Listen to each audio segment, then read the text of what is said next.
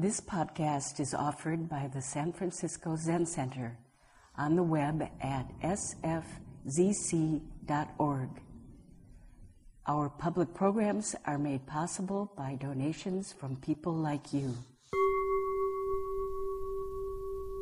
Thank you for that vow to taste the truth of the Tathagata's words.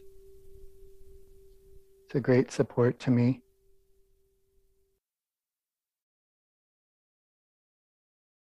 Knowing that I'm offered that benefit of the doubt.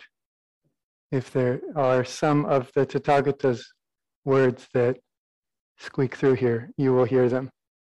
And please discard the rest.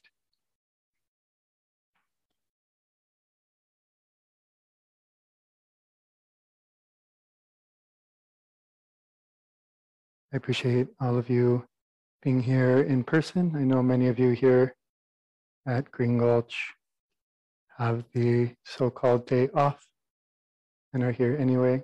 So I'm moved and appreciative of that. And hello to you online, my friends online, probably all of whom have the day off and are here as so, so often, so steady, wonderful Sangha. I'm sorry I can't be looking at your faces this morning.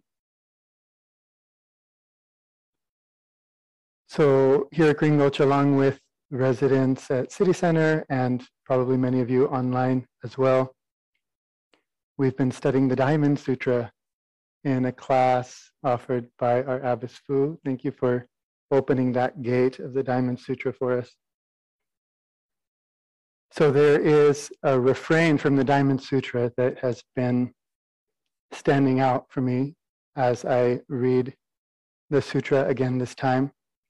And I wanted to share, start there and share this refrain with you and explore a little bit what that might mean for us in our practice.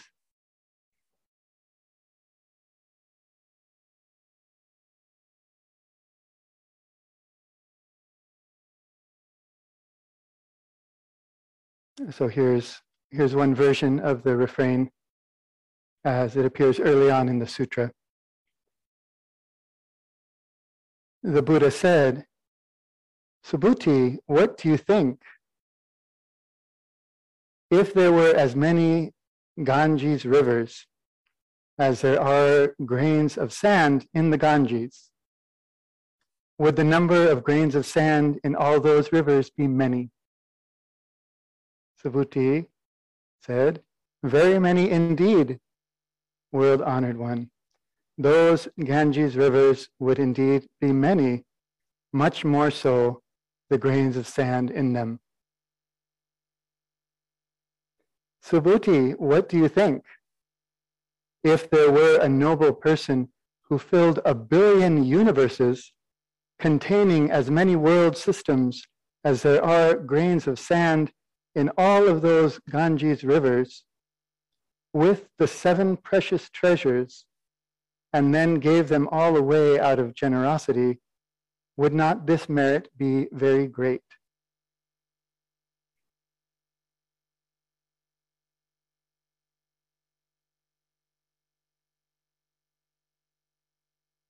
So that's the first part. And I want to just pause and appreciate these amazing wild sutras, the great scope of the great vehicle, the Mahayana. This cosmic vision that completely humbles us at the same time as expanding us. So, a billion universes in the strange English translation convention, the trichiliocosm, or the 3,000 chiliocosms basically inconceivable vastness. So, this billionfold universe is so immense that it fits as many world systems in it as there are grains of sand in as many Ganges rivers as there are grains of sand in our little local Ganges river. So the image is to fill all of that, fill all of that space with precious treasure to give to living beings. it's amazing. That really is a lot of treasure. And I don't know where the beings exactly would be or where they would put all of it, but there's no doubt that it would be exceedingly beneficial. Just what a marvelous, beneficial thing to do. May all of our generosity, spirit of our generosity, and the actuality of our generosity be so great. Fu reminded us in class of the poet Ryokan, our Zen friend, uh, saying to the thief, uh, maybe as he as the thief was running away from his hut, saying, "I wish I could give you the moon." You know, that's the same spirit of of this generosity, this image of filling up these billions of worlds with precious treasure to give to you is sort of like Ryokan saying, I want to give you the moon. And we might have that wish or could find that wish. I hope you can find that wish, that compassionate wish in your heart. I wish I could give you the moon. I wish I could give you the whole billion universes full of life supporting treasure. I would long to support each being in that way. That sort of feeling of a boundless compassion.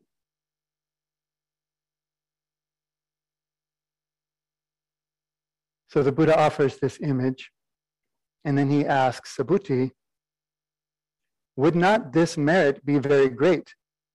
Meaning the merit of giving all of this treasure. So Subhuti says, ever, ever loyal Subhuti here, says, very great indeed, world honored one. Yes, that would be an amazing, an amazing gift to give.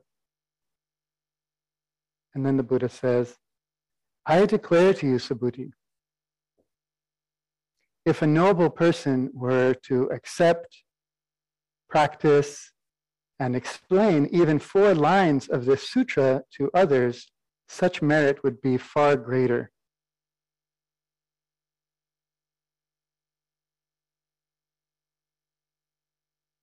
So, in these lines, the Buddha is asking us to weigh a simple, humble practice of four lines of this sutra alongside this inconceivably, immeasurably valuable and materially helpful gift. So, on one side of the scale, if you can picture the balance, there's the beneficial value in this world of this immense material gift. And on the other side is this simple practice, or even just accept just a simple openness to or acceptance of the teaching of the perfection of wisdom. And on this scale, according to the sutra, the simple wisdom far outweighs the benefit in the other basket to living beings.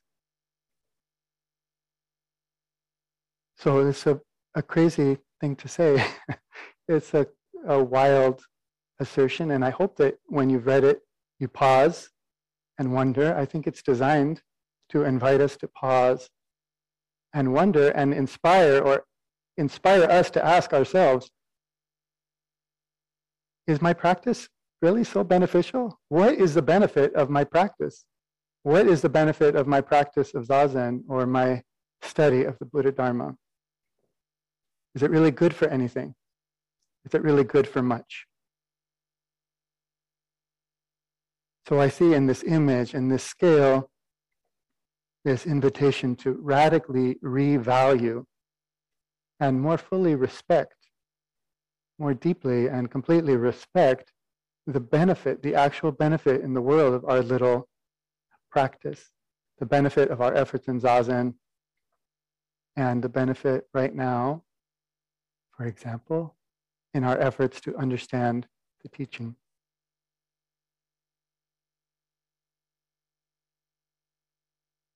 So I want to talk more about that I, am finding that a rich area of inquiry and exploration in myself.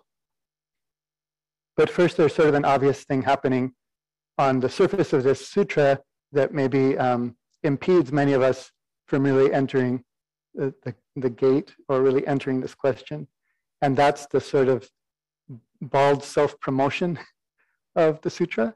And we find this all over the Mahayana sutras. This sutra is the best thing in the world, according to the sutra.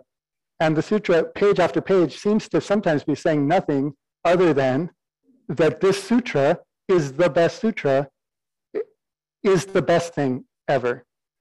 The image is, for me, is like of a person who's famous, not for anything, but just, they're just so famous.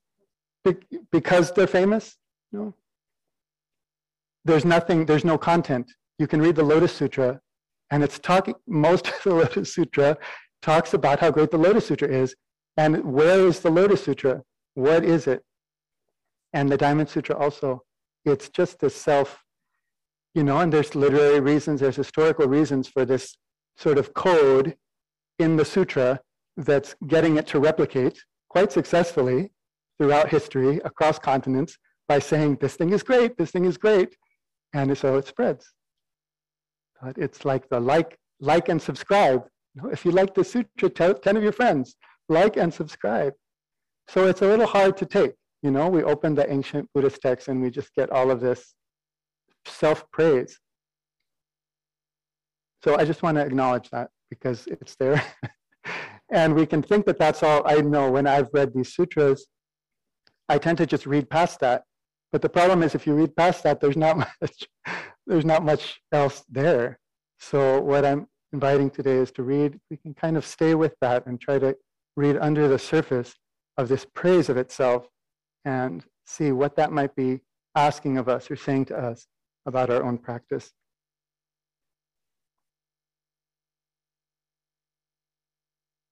So to return to the image, we have the scale, this great material gift sincerely offered to suffering beings.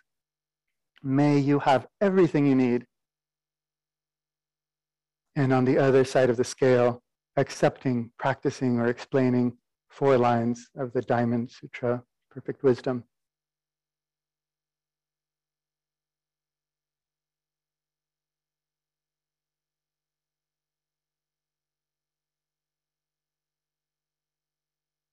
So, in another section, the sutra makes the point maybe a little bit more clearly as to what that accepting and practicing and explaining those four lines would entail. So here the sutra says, again, Subhuti, if a noble person were to fill as many world systems as there are grains of sand in the Ganges River with the seven precious treasures and give them as a gift, and if, on the other hand, a bodhisattva were to gain the insight that all dharmas are empty and have no self nature or essence of their own, their merit would be immeasurably and incalculably greater.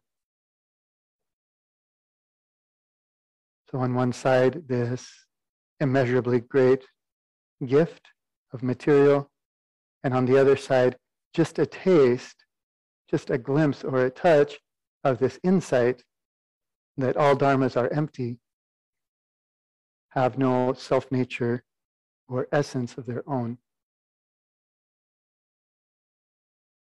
And the suggestion that just to touch the emptiness of all dharmas, that is the fundamental interconnection the total inseparability of everything and the freedom that every single thing has from any fixed identity or position. The freedom that our life has, the freedom that each so called thing in our life has from any uh, words or names or views. That that is inconceivably beneficial in the world.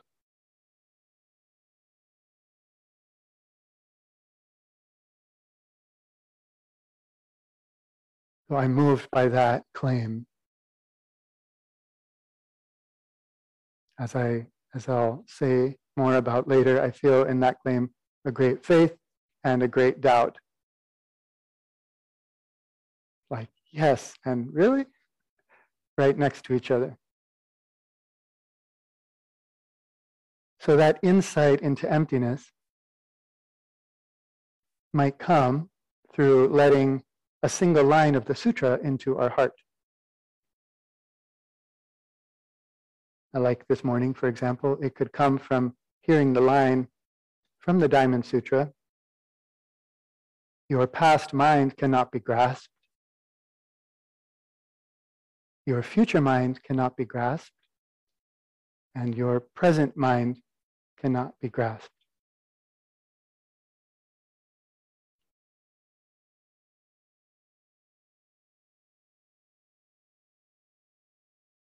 Maybe there's some insight possible if you open to that phrase present mind cannot be grasped.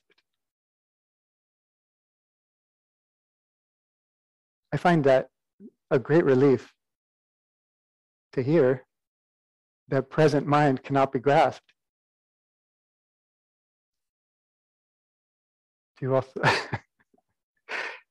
you may feel, you know, as I have tended to feel, that I must have the, some failure of capacity to grasp what is happening, to grasp the present moment, to grasp my mind. So maybe I meditate. I just got to get a handle on this thing for a second. I can't get a grip. So we sit down, but we still can't get a hold of it. This is not because we are insufficiently skilled at getting a handle. It's that it has no handles. Present mind cannot be grasped, utterly ungraspable.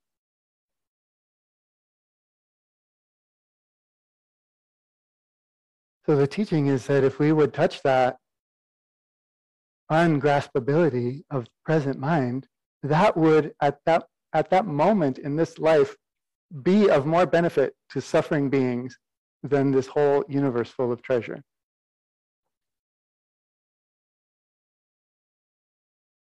Another way many of us touch this insight into emptiness is through a single breath. So if you have a breath now, you could start with this one.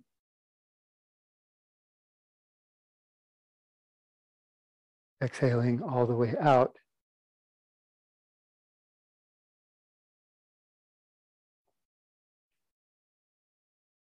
And then a little further still into the stillness and silence just past the end of the exhalation.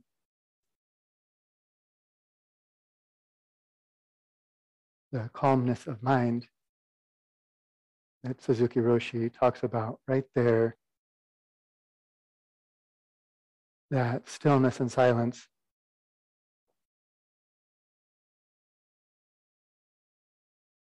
Utterly free of any words or ideas or names. And we could follow that breath all the way in and bringing our life forward with form and shape and color, light and sound appearing without foundation. And we could breathe that back out into emptiness, exhaling fully, and then some into that utter stillness and silence.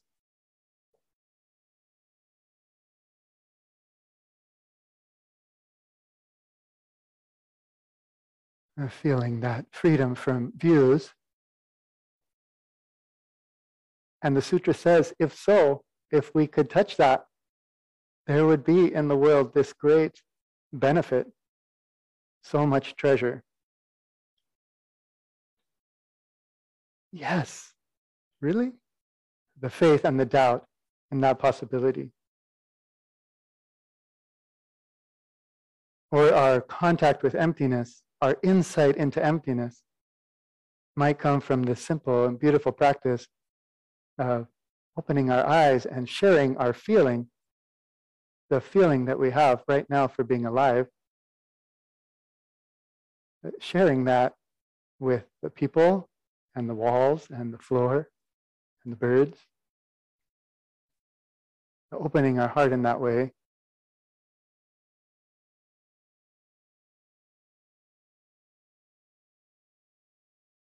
And sharing in the feeling of the birds and the walls and each other.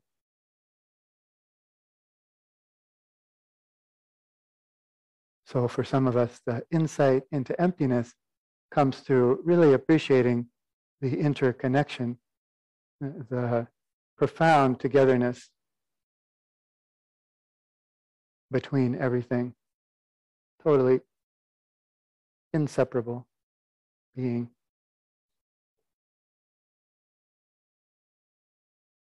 So I think as as people who practice zazen, sitting quietly, we we know this kind of feeling and we appreciate it. But we might not think that is as valuable as filling a whole billion universes with precious jewels and giving them to suffering beings. I don't tend to think so. But the sutra is challenging me to reconsider that view.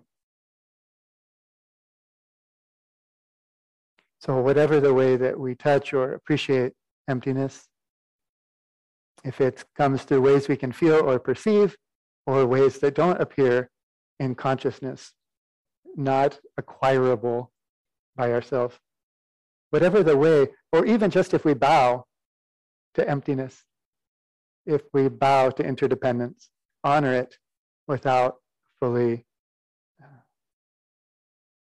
understanding it. Even that brings this great helpfulness and benefit to the world.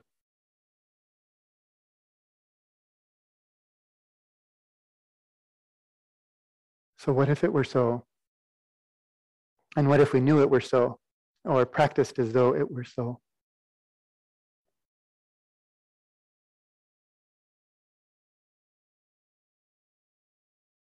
So the term in the sutra that's used to point to this benefit uh, to ourselves and all beings, the term is merit. How much merit for this? How much merit for that?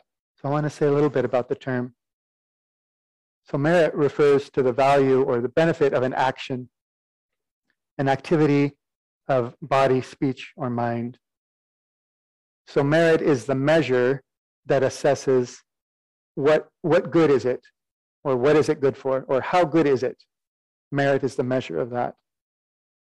The goodness or value or impact in the world of something that we do or say or think.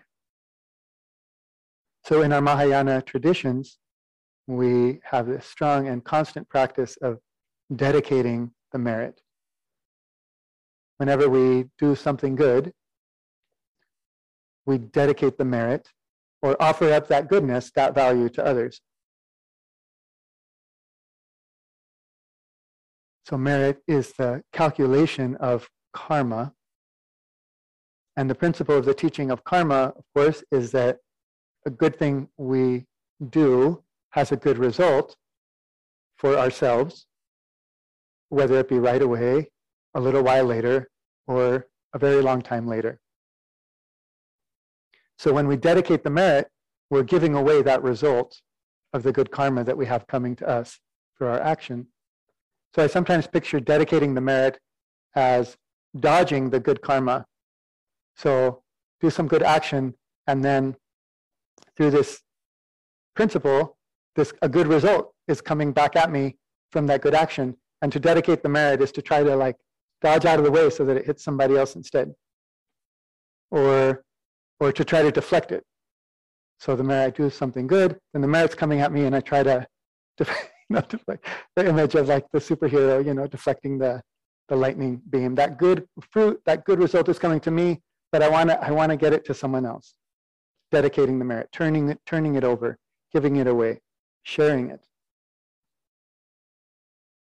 And the spirit behind the dedication of merit is that from the beginning, the action that I did, the practice that I did as a bodhisattva, practice that we do is from the start for others. The, the good action was not done for a benefit for myself. Already it was coming out of a wish and an intention to benefit others. So by dodging that good result or giving away the benefit of that, I'm fulfilling that intention that was the ground of the action to begin with.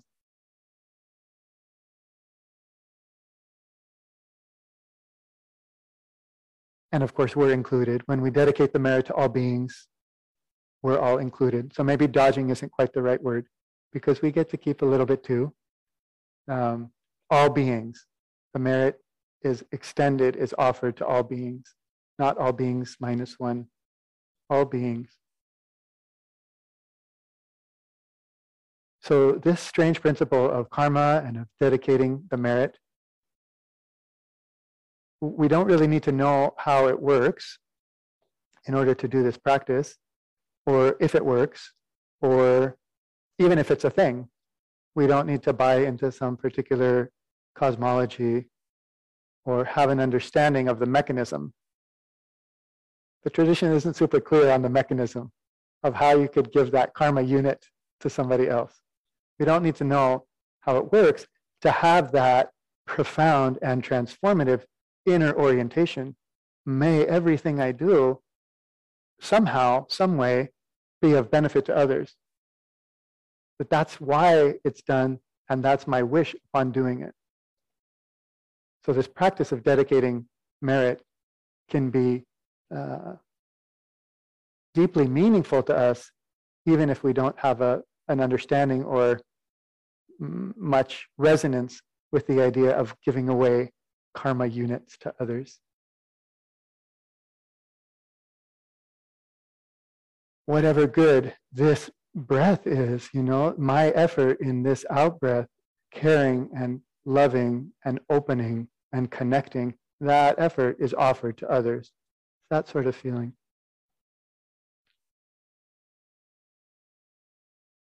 Come, I come to Green Gulch Dharma talk, for example, for everyone, that kind of feeling.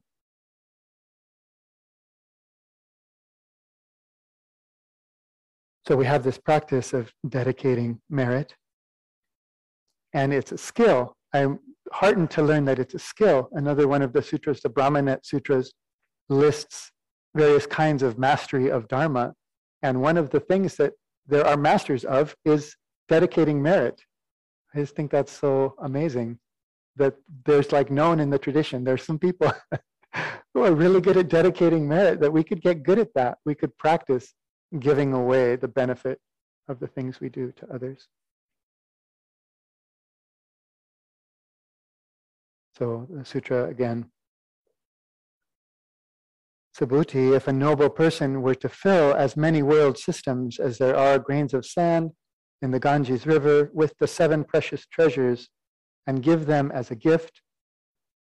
And if, on the other hand, a bodhisattva were to gain the insight that all dharmas are empty and have no self nature or essence of their own, their merit would be immeasurably and incalculably greater.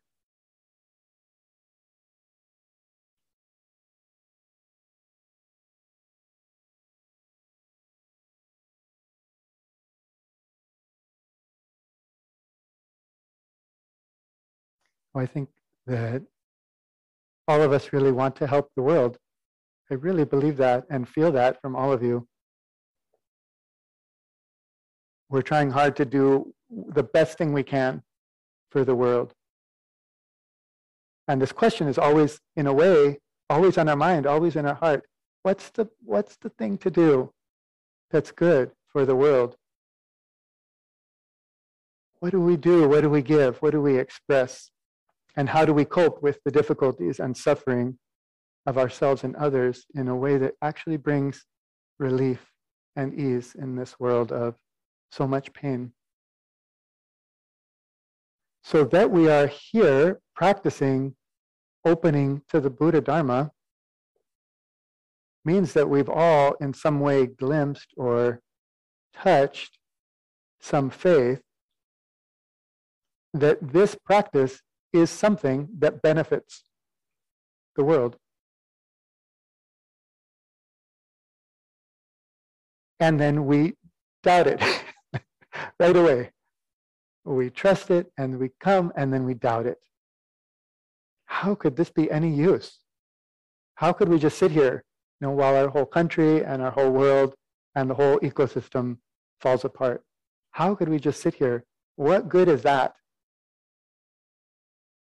So this faith and this doubt are constant for me and a constant here at Green Gulch. I think every one of us has this faith and this doubt. Every one of you also taking the time to be here online has this faith and I think this doubt. How is this helping?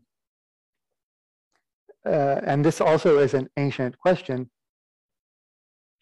In an old text, uh, person asks Nagarjuna, why, why on earth do bodhisattvas abandon beings to go into the forest to practice meditation?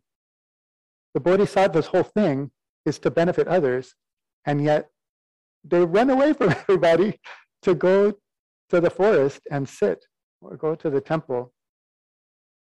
So, this is our question as well. Our great doubt next to our great faith. So, why would the Bodhisattva give up really good things that we could be doing in the world in order to sit on a cushion and face a wall or to open some ancient text? Why would the Bodhisattva leave behind loved ones to go to a temple and practice?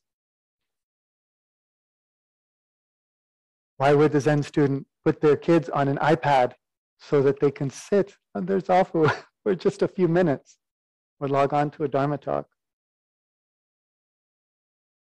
What is the good and the merit of this practice and how can it compare with the other things we could be doing? So this, this, these lines in the Diamond Sutra are getting right at that point. There's kind of an acupuncture needle right at that point where our faith and our doubt meet.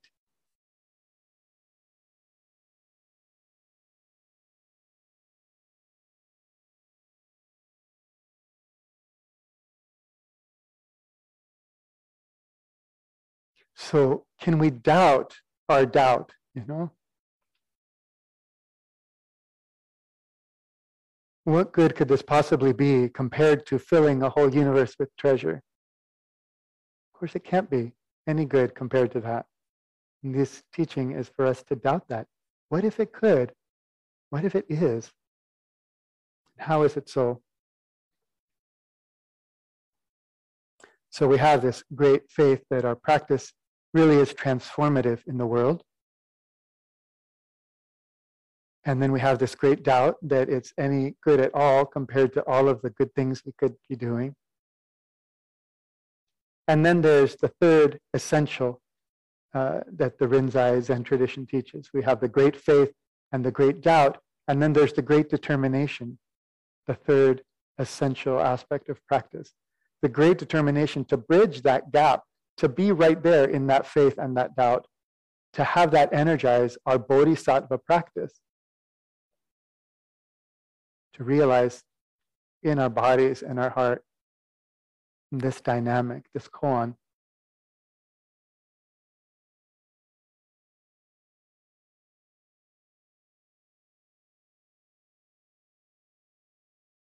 So there's one turn then in the sutra that I want to say a little bit about in closing. So again, we're picturing this scale, which we, I think, maybe all have in us good things and practice, uh, materially good things, and our spiritual efforts or spiritual practice. And our materialistic conditioning is that, of course, the big gift far outweighs our uh, spiritual practice. And then the sutra seems to be saying, no, no, it's the other way. A little bit of spiritual practice far outweighs any material gift that could be given. The benefit of this moment in this place of you coming to life is uh, immeasurable. Can't be compared with, you know, sleeping gifts. By the end of the sutra, though, the, the deeper meaning has been revealed, deeper dimension. So the sutra repeats again and again how much better this moment of spiritual practice is over all of this worldly good, material good. It says first it's a thousand times greater, or a million times greater, or a billion times greater. And finally it says, actually, it's so great that no comparison could be made. And that, I think, is the heart of it and brings this teaching into alignment really with the whole meaning of the sutra. No comparison could be made. So we picture this scale, my little practice plus this great good thing in the world, in order to challenge ourselves and reconsider our preconceived way that that scale would balance. But that's just offered as medicine to encourage us in our practice, not as something to stick to uh, or some new ideology to hold to. Before I had a fixed view that big gifts were the best thing. Now I have a fixed view that my zazen is the best thing. We take the medicine and put it down.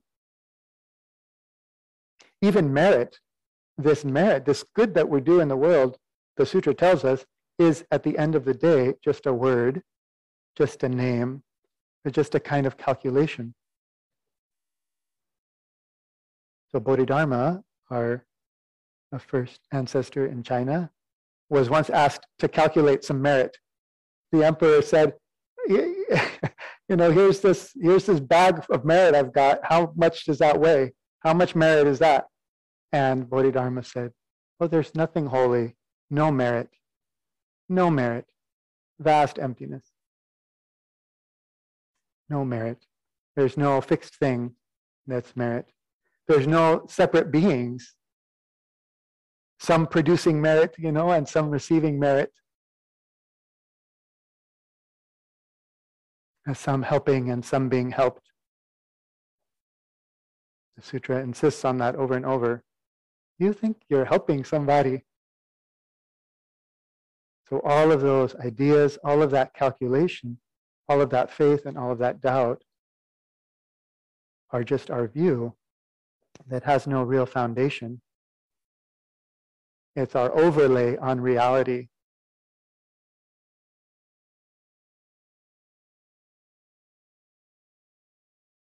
And I think we know this when we breathe out or breathe in. Our life cannot be measured. Nothing that's happening here can be measured.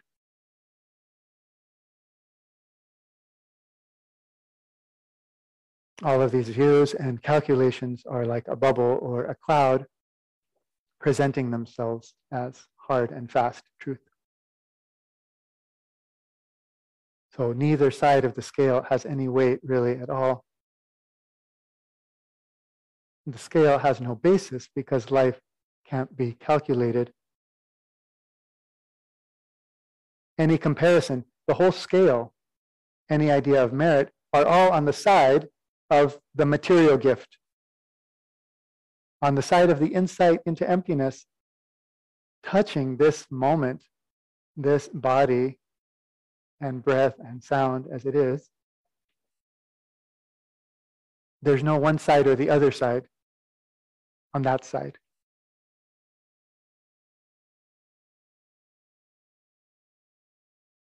To be measuring and thinking about the scale is already to be completely mired in the material view. So Suzuki Roshi says, true religion cannot be obtained by seeking for some good. That is only the way to attain something in a material sense. The way to work on spiritual things is quite different. Even to talk about spiritual things is not actually spiritual, but a kind of substitute. So as soon as we start weighing our practice, it's already not our practice, it's a kind of a substitute. Dogen says our Zazen instruction literally is stop weighing, stop weighing and measuring, cease all the movements of the conscious mind, the gauging, the weighing, the calculating, that is all our thoughts and views do all day long. Just to stop that. We, we can't weigh that stopping. We just trust it. Can we trust? And that's really what this sutra is asking of me. Do I trust this practice? Do I trust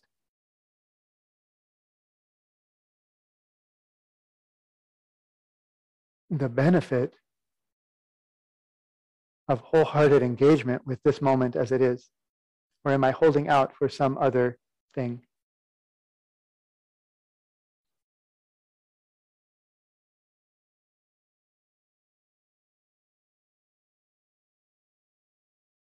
So I hope that through this teaching, our faith can grow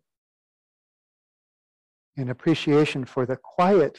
You know, in other places, Suzuki says, spiritual people don't stand a chance. you know, this is maybe common. It's um, this quiet value, this subtle value of our practice.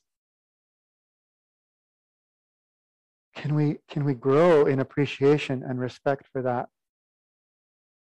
deep, if kind of quiet benefit and value. But that's not instead of something else. There's not really two sides. The spiritual merit and the material gifts are not really two things.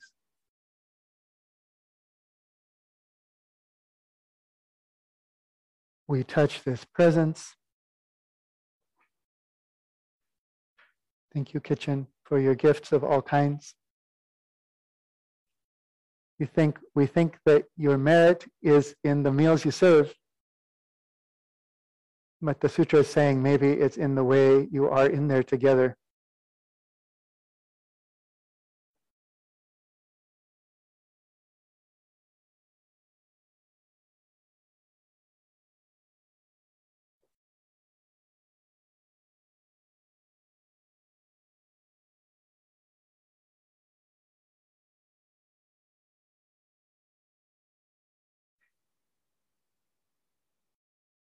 So that's really all I wanted to say this morning.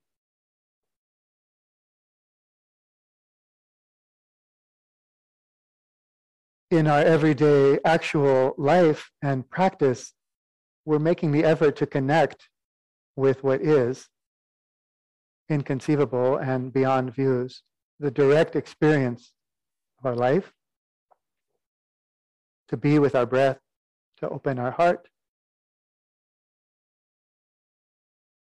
And we don't stop there. That's the basis. That's the ground. That's the body that we're cultivating. And then that body acts.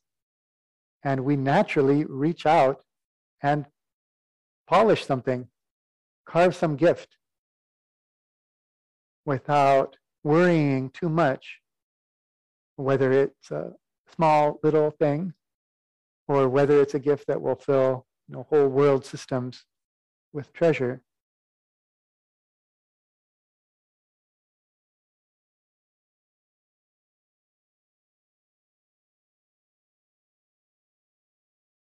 Connecting with our presence,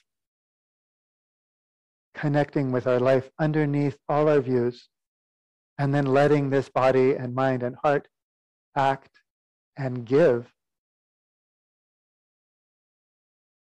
Either just giving to a, a tiny corner of this tiny world or giving in some way that fills all space and time with miraculous wealth and treasure. So please continue your practice together, and all of the merit of that practice we offer to one another and to all suffering beings. May all be free from suffering. Thank you for listening to this podcast offered by the San Francisco Zen Center. Our programs are made possible by the donations we receive. Please help us to continue to realize and actualize the practice of giving by offering your financial support. For more information, visit sfzc.org and click Giving. May we fully enjoy the Dharma.